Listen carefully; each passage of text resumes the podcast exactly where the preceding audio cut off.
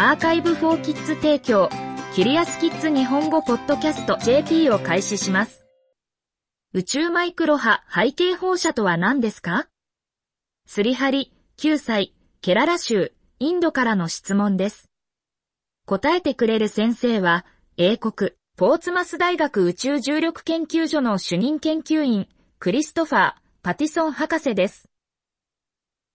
宇宙マイクロ波背景放射、コスミックマイクロウェーブバックグラウンド、略して CMB は光です。宇宙全体で見ることができる最も古く、最も遠い光です。それは、宇宙の始まりと考えられているビッグバンの直後から来ています。チャプター1 CMB の始まり。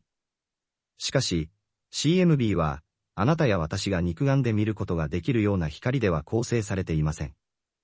私たちが見ることができる光の種類は、可視光と呼ばれますが、他の種類の光が存在します。マイクロ波は一種の光であり、骨折をチェックするために使用する X 線や、車内で音楽を聴くための電波も同様です。当初、CMB は非常にエネルギッシュな X 線光でした。時間が経つにつれて、それはエネルギーを失い、より低エネルギーのマイクロ波になりました。CMB は、宇宙の始まりからの光です。この時点で、宇宙は非常に熱くて密度が高く、電子、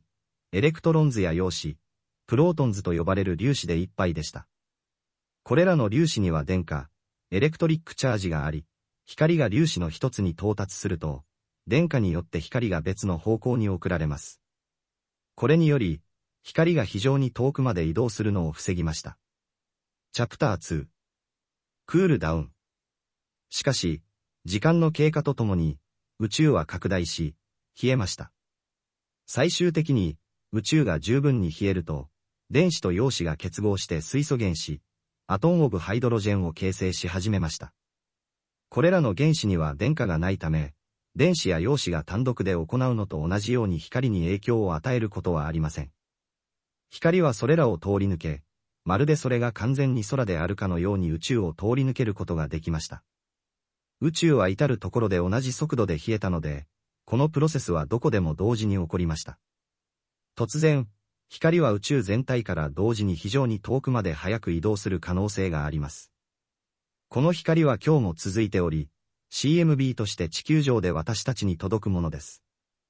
CMB ライトは常に宇宙の周りにありましたが、最初の原子が形成されるまで、遠くまで移動することはできませんでした。実際、ビッグバンから38万年後にリリースされたことを私たちは知っています。これはビッグバンから CMB のリリースまでの長い時間のように聞こえますが、宇宙は140億年近く前のものであるため、これは宇宙が非常に若い時に起こりました。CMB は、はるか昔の宇宙の様子について、多くの重要な情報を教えてくれます。ビッグバン理論によると、初期の宇宙は非常に熱く、放射線でいっぱいでした。宇宙が膨張して冷えると、この放射は最終的に放出されます。これはまさに現在 CMB として見ているものです。ビッグバン理論によって予測された気温さえあります。これが CMB がビッグバン理論が正しいことの証拠であると言える理由です。チャプター3偶然の発見 CMB は偶然に発見されました。米国の二人の科学者、ロバート・ウィルソンとアルノ・ペンジアスは、マイクロ波望遠鏡を使用しており、アンテナを向けたあらゆる場所で、同じ余分な信号を見続けていました。彼らは、余分な信号は望遠鏡の故障、あるいはアンテナの鳩の糞が原因である可能性があると考えました。やがて彼らは、ビッグバン理論が、存在すると予測した CMB を初めて検出した人間であることに気づきました。彼らはその発見でノーベル賞を受賞しました。それ以来、私たちは多くの望遠鏡を宇宙に送り、CMB のより良い画像を取得してきました。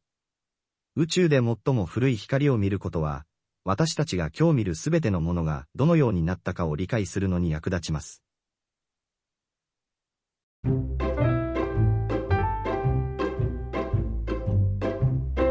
キリアスキッズ日本語ポッドキャスト JP を終わります。この記事はクリエイティブコモンズライセンス CCL の下でザ・カンバセーションと各著作者からの承認に基づき再発行されています。日本語訳はアーカイブフォーキッズの翻訳責任で行われています。ウェブサイトでオリジナルの記事を読めます。